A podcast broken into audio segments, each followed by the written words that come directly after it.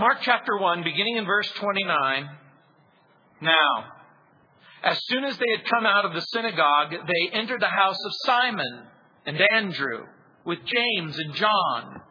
But Simon's wife's mother lay sick with a fever, and they told him about her at once. So he came and took her by the hand and lifted her up, and immediately the fever left her, and she served them. In the opening chapter of Mark, we are provided not only with the introduction to the ministry of Jesus, but we also are given a glimpse, a day in the life of Jesus. As a matter of fact, on that opening day of his opening ministry, he goes to the synagogue.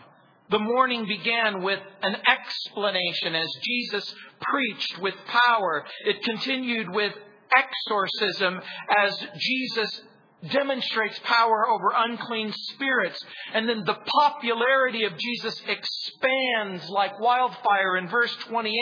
And in the verses that follow, we find the Master as he heals Peter's mother in law. The moment that she is healed, she helps. And the multitude begin to be filled with hope in verse 32 and 33. And so the day began when Jesus commands a demon to leave. And Jesus has authority, we discover, not only over unclean spirits, not only over demons, but over disease. And so it begins in the synagogue continues in the house of Simon and Andrew. And what becomes very, very interesting is that this house, in just a few verses, is going to become Grand Central Station. It's going to become a healing center in the town, and it's going to become a healing center in the region. I love church. I love the church service. But worship doesn't end when the church service ends. And I want you to note that when Peter, James, Andrew, John, they go to the synagogue, and I want you to understand how the day begins. It begins in worship with Jesus. But when it continues, the moment that they invite him home. So I'm going to ask you just a very quick question. Is that what you do? When you come to church, do you expect worship? Do you expect to honor and glorify the Lord Jesus? But do you make a conscious decision? Do you find it in your heart? Do you find yourself saying, Jesus, I want you to come home with me and I want you to be with me. I want you to be a part of my heart and I want you to be a part of my home. Have you ever extended that invitation? You see, the New Testament gives us brief glimpses of the many homes that Jesus visits. It, it sort of has given me an inspiration, so to speak. I, I've always, I've got several books in my head. You know, one is called The Power of Personal Testimony. I just finished a book, um, um, a little commentary on the book of Jonah.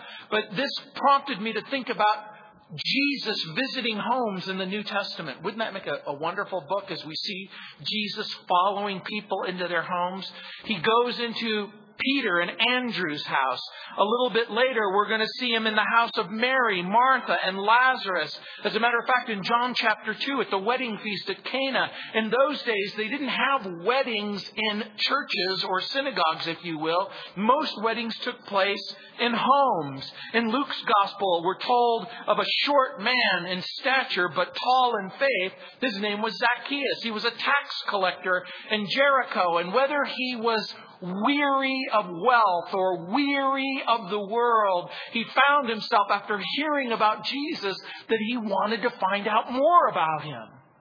And so, like a child, he starts running down the street, but because he's short in stature, he climbs a tree when he discovers that Jesus is making his way into Jericho. And it's interesting. In Luke's Gospel, chapter 19, verse 5, it says, And when Jesus came to the place, he looked up and he saw him. Zacchaeus, make haste, come down, because today I'm going to stay at your house. Now, I want you to think about that for just a minute. Sometimes Jesus comes at your invitation. But sometimes Jesus doesn't even wait for an invitation. All of a sudden, he shows up in your heart and he whispers inside of your heart, guess what? I'm going to your house today. Jesus loves to visit homes. What will he find once he gets to your house? Strife? Contention? Difficulty? Pain? Argument? Dissension? What will he find when he gets to your house? Will he find something not exactly right? Worship invites the presence of Jesus in verse 29. The presence of Jesus brings hope to a home in verse 30. The presence of Jesus brings healing and then help to a house in verse 31. And then the presence of Jesus brings devotion and service to that house in verse 31. So in Luke's gospel, we also learn one of the reasons why Jesus came to the planet Earth. In Luke chapter 19, verse 10, Jesus makes this incredible statement. He says, I have come to seek and to save that which was lost. It's interesting to me.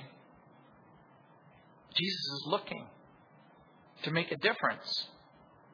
In verse 29, look what it says. Now, as soon as they had come out of the synagogue, they entered the house of Simon and Andrew with James and John. It's my understanding, by the way, that in a Jewish synagogue, when the service would start and continue, it would typically end right around noon. That means that when Jesus left with the disciples, they have been, may have been going for the afternoon meal. By the way, Jewish days and the Jewish culture began at about 6 o'clock in the morning. So 6 o'clock in the morning in their way of reckoning time would have been called the first hour. So 7 o'clock would be the second hour. 8 o'clock is the third hour. When you get to noon, it's about the sixth hour. The text leaves us with the impression that Peter's house may have been very, very close to the synagogue. I've had the privilege of, of going to Capernaum and visiting the ruins there and also to visit the archaeological digs that are taking place there. As a matter of fact, the distance between the synagogue at Capernaum and the so called house that archaeologists have designated Peter's house is less than 75 yards. As a matter of fact, the Roman Catholic Church has built what looks like a spaceship over what they're calling the ruins of Peter's house. But I'm going to suggest to you that his house would have probably been very, very simple and very, very humble. Houses in that day and in, those circumstances would have been very, very small, just little rooms, some only a little bit larger than 12 by 15 feet. The text, again, seems to indicate that as they're making their way, now I want you to think about this. The day begins with worship with Jesus, a powerful confrontation, but I'm going to also suggest something else to you that the moment you begin to worship with Jesus, worship of Jesus isn't far behind because you can't stay very long with Jesus and all of a sudden you discover there's something extraordinary about this guy. There's something incredible and miraculous. It makes perfect sense that Peter and Andrew would invite Jesus to their home. But you know what also makes perfect sense? That Jesus would accept the invitation. That makes perfect sense. By the way,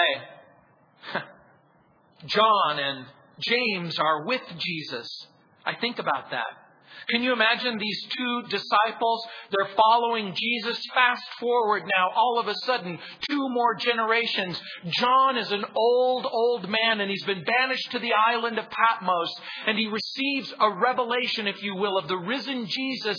And there's a particular passage in Revelation chapter 3, verse 20, where Jesus record, or John records the words of Jesus, Behold, I stand at the door and knock, and if any man hear my voice and open the door, I will come into him and I will have sup with him. That means fellowship and he with me. Can you imagine they're coming to the door of Peter's house and all of a sudden Jesus rushes to the, to the front of the door and goes, And John remembers. He's young again. He remembers Jesus knocking on the door of Peter's house. Worship with Jesus will result in worship of Jesus. Remember what Jesus said in Matthew 28 20? Lo, I'm with you always, even to the end of the age. In Hebrews chapter 13, verse 5, Jesus is recorded as saying, I will never leave you or forsake you. Jesus shows up at your invitation. Jesus shows up even when you don't ask. Jesus is there. Jesus shows up. By the way, worship and prayer doesn't bring the presence of Jesus. Jesus is present whether you worship or whether you pray. But isn't it true that as you sing and as you worship and as you pray, you begin to sense His presence? The reality that He's there. And in verse 1, verse 30, look what it says. But Simon's wife's mother lay sick with a fever, and they told him about her at once. Now we're given a glimpse into some of the details of Peter's life. You discover Peter has a wife. You also discover that Peter's wife has a mom. That shouldn't come as a shock to anyone. Most people have a mom, right? By the way, I grew up in a religious tradition where priests don't marry. And so it comes as a shock for some people to find out that Peter was married, that he had a wife. He probably had children. Clearly, he has a mother in law. The Greek word translated with a fever is interesting.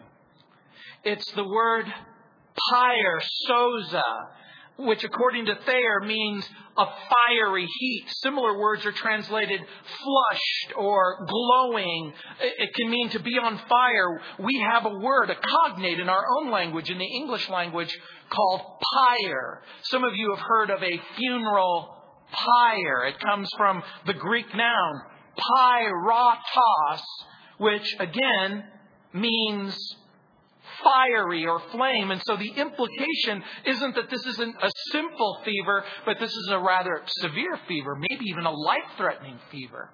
Have you ever had a life threatening fever? I had an allergic reaction to medication when I was in the eighth grade. And when I took the medication, the allergic reaction created a fire inside of me. I, I, I, got a 99 degree temperature, and then it went to 100, and then it went to 101, and then it went to 103, and at 104, my mother got seriously concerned. And then it went to 105. At that point, my mother realized there's something really, really wrong. We have to take him to the hospital.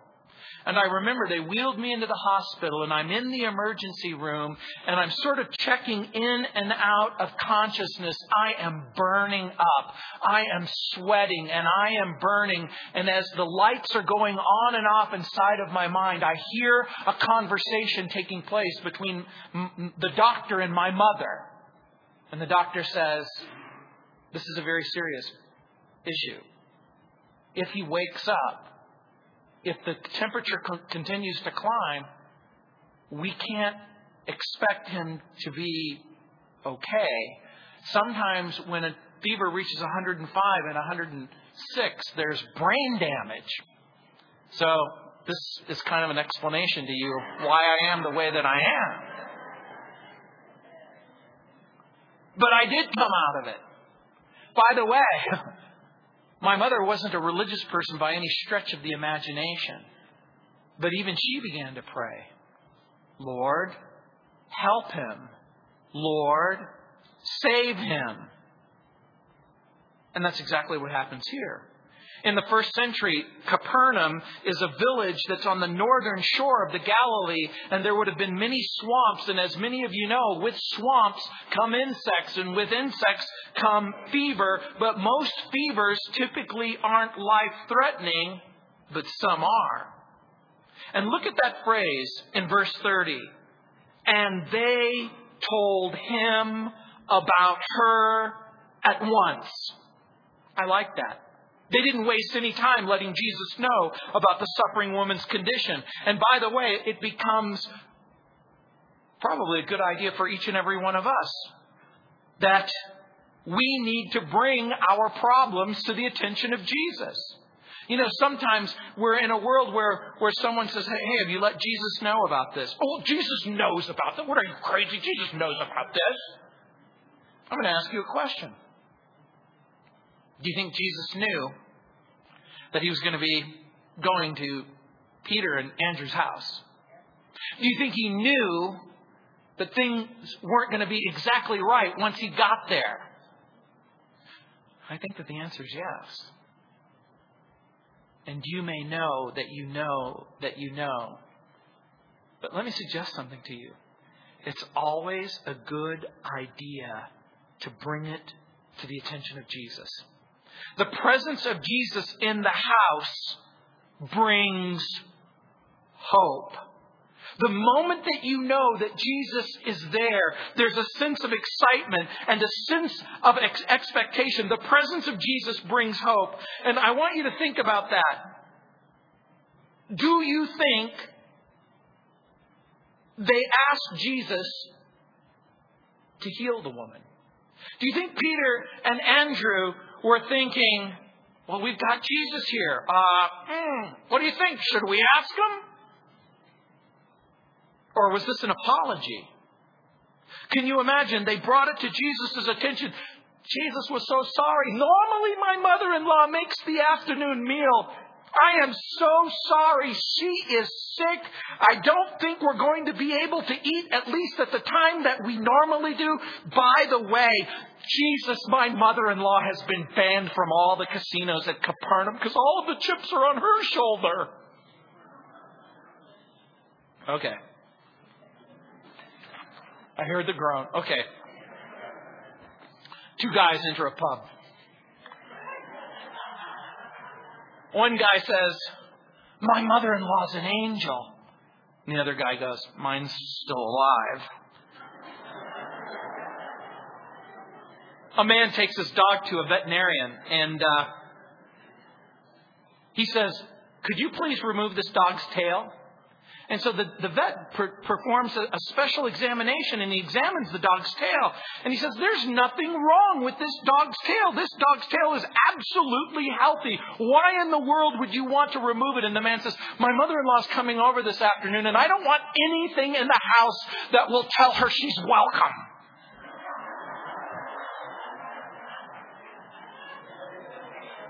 Okay, I'm going to suggest to you that that's not the conversation that took place. But I'm also going to suggest to you something that might surprise you that Jesus is going to take the initiative. I'm going to suggest to you that it was always Jesus' intention to touch her and to heal her that Jesus knew that he was going to be at the worship service that morning, that Jesus knew he was going to confront an unclean spirit, that Jesus knew that Peter and Andrew were going to invite him home, that Jesus knew that, her, that the mother-in-law wasn't exactly well, and Jesus knew that he was going to touch her and that he was going to heal her, and that becomes part of the point of the whole process.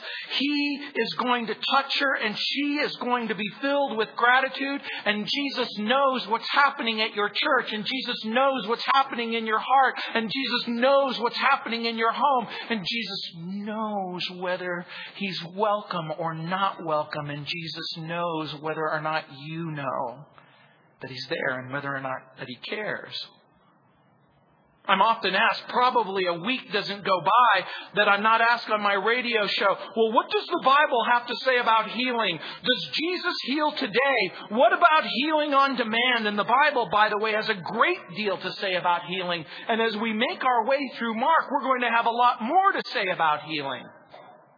Throughout church history, men like Justin Martyr and Irenaeus and Tertullian and Origen make frequent references to people who pray and receive healing. And so the healing doesn't just take place during the time of Jesus, and it doesn't just simply take place during the time of Acts as we come to the end of the first century, as we come to the end of the second century. People are praying and they are receiving answers to prayer.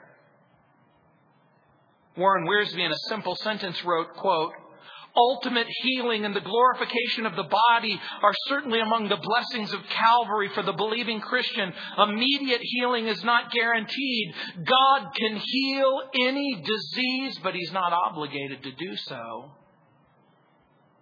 This last week, at an earlier service, a man came to me and he said,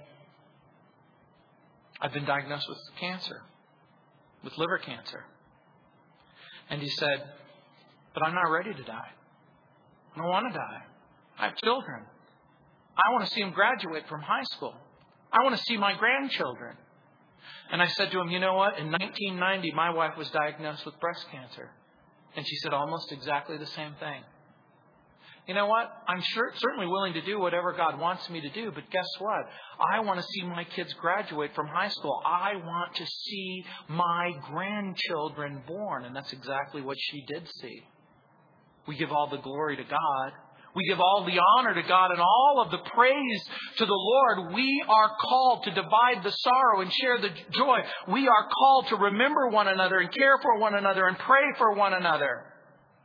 Do you believe that Jesus cares for you and that He's willing to help you? Now, I want to remind you of something. This is the opening chapter of Mark, and this is the first day in the ministry of Jesus. I'm going to ask you a question. Do you think that his disciples are fully aware of all of his compassion and all of his love and all of his mercy and all of his power? I'm going to suggest you're right, that they don't have a clear picture and a full understanding. And I'm going to even ask you. Maybe you don't have a full picture of His love and His care and His grace and His compassion. Maybe you don't have a complete picture of how much He loves you and cares about you and thinks about you. But I'm going to suggest something else to you. That through this experience and other experiences like it recorded in the, in the Bible, the disciples are going to begin to learn the lessons of bringing their problems to Jesus and then trusting Him to provide an answer and a solution to their problems. And so the journey begins. And so the ministry begins but also the pain and the problems and the disease begins because right from the start, you are going to be left with an option, and the option is to tell Jesus what's going on and trust Him for an answer, or to ignore Jesus and try to find an answer for yourself. My advice, right from the start, bring your problems to Jesus. Look to Jesus for the answers to your problems. I'm also going to suggest something else to you. The moment that you are aware that Jesus cares about you, something awakens inside of your heart. A sense of hope, a sense of expectation and look at verse 31. Look what it says. So he came and took her by the hand and lifted her up, and immediately the fever left, and she served them. Every word in the sentence is important. The compassion of Jesus is revealed right from the start. He came. Jesus showed up. He took her by the hand and lifted her up, and immediately the fever left her. The presence of Jesus, the touch of Jesus, the strength of Jesus, the compassion of Jesus, the power of Jesus, and the illness goes away. And I want you to note just a, a couple of things while we're looking at the sentence. Right from the start, Jesus immediately responds to the request. He came immediately. In a moment, in the twinkling of an eye, if you will, there is Jesus in the bedchamber with Peter's mother in law. Now, like I said, homes in the first century were very humble, very poor, very simple. Don't imagine a separate room. There may have been a separate room. But it's not necessarily the case. A lot of people had to share what little that they had. And I also want you to note something else. Right from the start, Jesus doesn't ask questions and he doesn't lay down conditions. Don't you find that interesting? He doesn't say, Has your mother in law been drinking? Has she been rude or mean to you? Do you think she's worthy of my touch? Do you think she's worthy of my presence? Now, again, at this point, Peter doesn't have necessarily a complete picture of what it means to be a disciple of Jesus. Let's just, for purposes of discussion, concede that he may have an incomplete picture of what it means to be a disciple of Jesus. Does he know that discipleship means surrendering his life? Does he know that discipleship means surrendering his home? Does he know that discipleship means surrendering his family? Maybe not. Do you know that?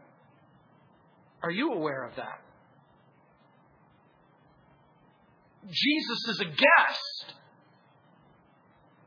But remember why he's a guest. Earlier that day, Peter was at worship with Jesus. A little bit later, Jesus is invited to his home. Now, I want you to think about that. With the invitation comes his presence, and with the invitation comes his power. The touch of Jesus is full of care and full of compassion and full of authority. How different is that than the modern frauds and the total charlatans who pretend to heal in Jesus' name? But they do weird and stupid things. You know, I won't mention any names, but there's this so called guy who says he has the power to heal, but he punches his people like they're victims. He's been seen kicking them in the face, bullying them into confessing professions of healing that really aren't real. You know what happens when you have frauds and charlatans who put on a dog and pony show for healing? They have to come up with bigger and better extravaganzas. But that's not how Jesus heals. Jesus shows up. Jesus makes people whole and well. In Colossians chapter 2 verse 10 it says, "You are complete in him who is the head of all principality and power." In Acts 10:38, Luke writes how God anointed Jesus of Nazareth with the Holy Spirit and with power, who went about doing good and healing all who were oppressed by the devil, for God was with him. Jesus doesn't have to put on a dog and pony show. Jesus possessed the power to heal Peter's mother in law. And one of the reasons that Jesus was able to help was because Peter was open. He opened his heart to Jesus and he opened his home to Jesus and then he opened his hope to Jesus. A lot of people want healing, but they're not willing to open their heart and they're not willing to open their home. And they're not willing to open their hope to Jesus. Can you imagine how things could have been really different if Peter had missed that simple opportunity? Imagine he gets news ahead that his mother in law is sick and he's going, Our meal ticket is gone. Jesus, today, you're going to have to go to Chipotle. You know, there's nothing at our house. Cupboards are bare. Refrigerator's gone. You're going to have to go to Chick fil A. Oh, that's right, Jesus. Chick fil A is closed.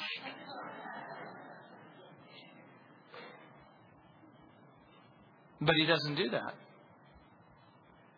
What can the touch of Jesus do? Here's what we're going to discover that the touch of Jesus can cleanse sin that people who are hurt and empty and guilty we're going to discover that the touch of Jesus can cleanse leprosy. As a matter of fact, in Matthew chapter 8, verse 3, it says, And Jesus put forth his hand and touched him, saying, I will be thou clean. And immediately his leprosy was cleansed. His touch will bring sight to the blind. In Matthew chapter 9, verse 29, then he touched their eyes, saying, According to your faith, let it be done to you. And their eyes were opened. And Jesus straightly charged them, saying, See that no man knows it. His touch has the heal, the, the power to bless. In, in Matthew, in Mark chapter 10, verse 13, it says that they brought the young children to them, and that, this is what the text says, and he touched them, and he blessed them. The touch of Jesus bringing cleansing, the touch of Jesus bringing wholeness and wellness, the touch of Jesus bringing blessing. Like I said, almost all fevers eventually go away. The servant heals. And when the healing takes place, look at the outcome. The woman gets up and serves. The word serve is diakonos in the, in the book of Acts, it's going to be used, it's the same word that's translated how Stephen would wait on tables as he ministered to people. I can see the picture. Peter's mother in law probably is just like every Jewish mother in law or grandmother or, or an Italian grandmother for that matter. There she is. She gets up and her face is glowing. Not from the fever, but from wholeness and wellness. Every Sunday afternoon, my family, we would go to my grandmother's house, and there she was at the door with her face glowing. You hungry? I'll fix something special for you. Hey, you come in. And no matter how little or how much you eat, she always gives you more. By the way, when you're in an Italian grandma's house, and she, if you don't want anymore, you have to pull a gun on her. Back off. I said no more. If you say no, you get a little more. If you say maybe, you get a lot more. I can see this happening with with Peter's mother in law. She's back. She elbows her way past the astonished onlookers and she heads directly for the kitchen because guess what? It's fish tacos.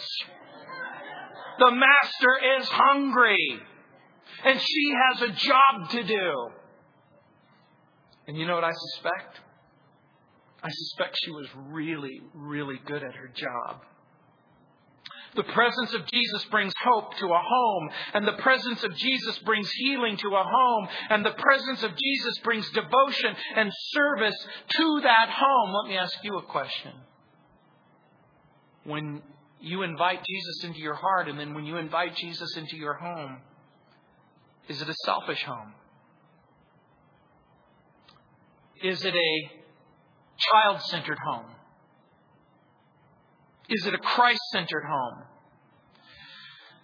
If you want it to be a Christ centered home, then you're going to have to put Christ at the center of your home.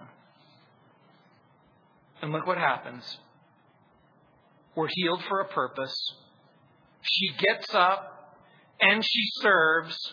And I want you to think about that for just a moment we are made whole and well, not so we can just simply serve ourselves. The Lord doesn't heal us in order to indulge our fantasy or our whim or to pass the time of day. Jesus heals her so that she might be devoted to Him and so that she might become a servant to all. Oswald Chambers was right when he said that we aren't built for ourselves, but for God, not simply for service to God, but for God. You exist for Him. Your mind, your heart.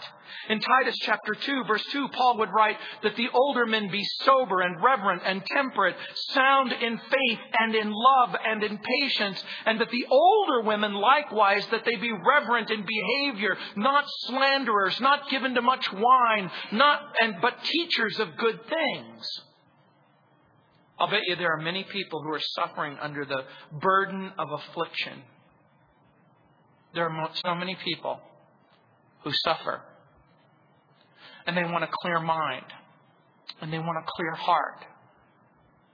They cry out to the Lord and they say, I just want to be well so I can love you and serve you.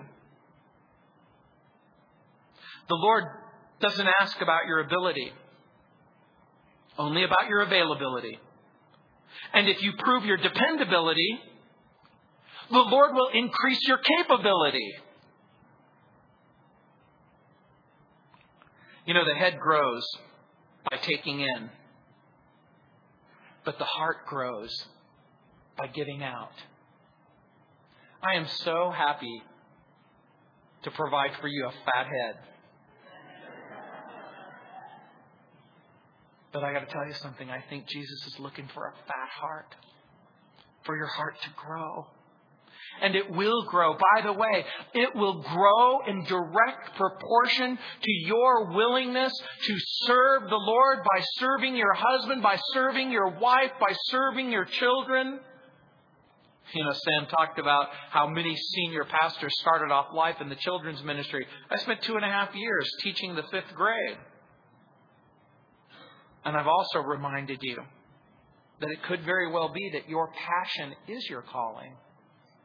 The truth is that what you love to do, what you're passionate about doing, is probably exactly what God has called you to do. William Barclay wisely said, In the time we have, it is surely our duty to do all the good we can to all the people we can in all the ways that we can. To say well is good, but to do well is better. To do well seems the spirit. To say well, the letter. Say well is godly and helps to please, but to do well is godly and gives the world ease. David Brainerd wrote in his journal, As long as I see anything to be done for God, life is worth having. But oh, how vain and unworthy it is to live for any lower end. David Brainerd came to the United States of America to serve as a full time ministry to the Native Americans. He worked tirelessly in their service, and at the age of 27, he caught a fever. And the fever took his life at the age of 27. And you would think, what a man, what a godly man, what a passionate man, what a God honoring man. As a matter of fact, his journal was read by John Wesley. His journal was read by George Whitefield. His journal served as the devotion for those people who preached to a brand new land and a revolution came and also an awakening came. You never know what God has for you but God has something. Does it shock you that Jesus delights in being invited to your house? Does it shock you that He's willing to accept the invitation? Does it shock you that He already knows what's in your heart and He already knows what's in your home and He already knows about the pain and the pressure and the problems. He already knows about it and all He wants you to do is to come to Him and tell Him about it and let Him touch the situation. There's an old poem that I love by Myra Brooks Welch. It says, it was battered and scarred, and the auctioneer thought it hardly worth his while to waste his time on the old violin, but he held it up with a smile. What am I bid, good people? he cried. Who starts the bidding for me? One dollar, one dollar. Did I hear two? Two dollars. Who'll make it three? Three dollars once, three dollars twice. Going for three, but no. From the room far back, a gray bearded man came forward and picked up a bow. Then, wiping the dust from the old violin and tightening up the strings, he played a melody pure and sweet, as sweet as the angels sing. The music ceased, and the auctioneer with a voice that was quiet and low, said, What now am I bid for this old violin? As he held it up with its bow. One thousand one thousand, do I hear two? Two thousand, who'll make it three? Three thousand once, three thousand twice. Going and gone, said he, and the audience cheered, but some of them cried, We just don't understand. What changed its worth? Swift came the reply the touch of the Master's hand. And many a man with life out of tune, all battered with bourbon or gin, is auctioned cheap to a thoughtless crowd, much like the old violin, a mess of pottage, a glass of wine, a game, and he travels on. He's going once, he's going twice, he's going and he's almost gone. But the master comes, and the foolish crowd never can quite understand the worth of a soul and the change that is wrought by the touch of the Master's hand. How could something so common, how could something so ordinary, how could something so impoverished be worth so much? And it happens the moment that you extend an invitation into your heart and then into your home hope springs up. Healing becomes a possibility. Wholeness and wellness that you thought could never, ever come suddenly is there. You know, we think about the sacrifice of mothers, and it's true. And we think about the diligence of mothers, and it's true. Think about the sacrifice and the diligence of the Lord Jesus Christ, who lays it all on the line in order to intervene for you and for me. This last Friday, I called my mom and I told her a little bit about the message that I was going to be giving today. I found some notes called Lessons from My Mom, and I read them to her. I said, my mother taught me to appreciate a job well done. If you're going to kill each other, do it outside. I just finished cleaning. My mother taught me about religion. You better pray that stain comes out of that carpet. My mother taught me about time travel. If you don't straighten up, I'm going to knock you into the middle of next week. My mother taught me about logic. Because I said so, that's why. My mother taught me more about logic. If you fall out of the swing and break your neck, you're not going to go to the store with me. My mother taught me about foresight. Make sure you wear clean underwear. You might be in an accident. My mother taught me about irony. Keep crying. I'll give you something to cry about. My mother taught me about the science of osmosis. Shut your mouth and eat your supper. My mother taught me about contortionism. Will you look at that dirt on the back of your neck?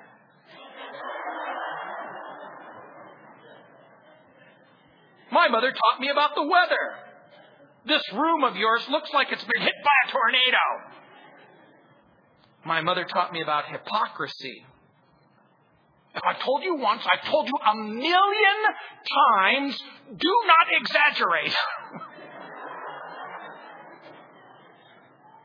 My mother taught me about medical science. If you don't stop crossing your eyes, they're going to stay that way. And then when I read this one to my mother, my mother taught me genetics. You're just like your father. My mother's, oh, I've never said that. And my favorite? My mother taught me about justice. One day, you'll have kids. and they'll be just like you. She was right. Let's pray. Heavenly Father,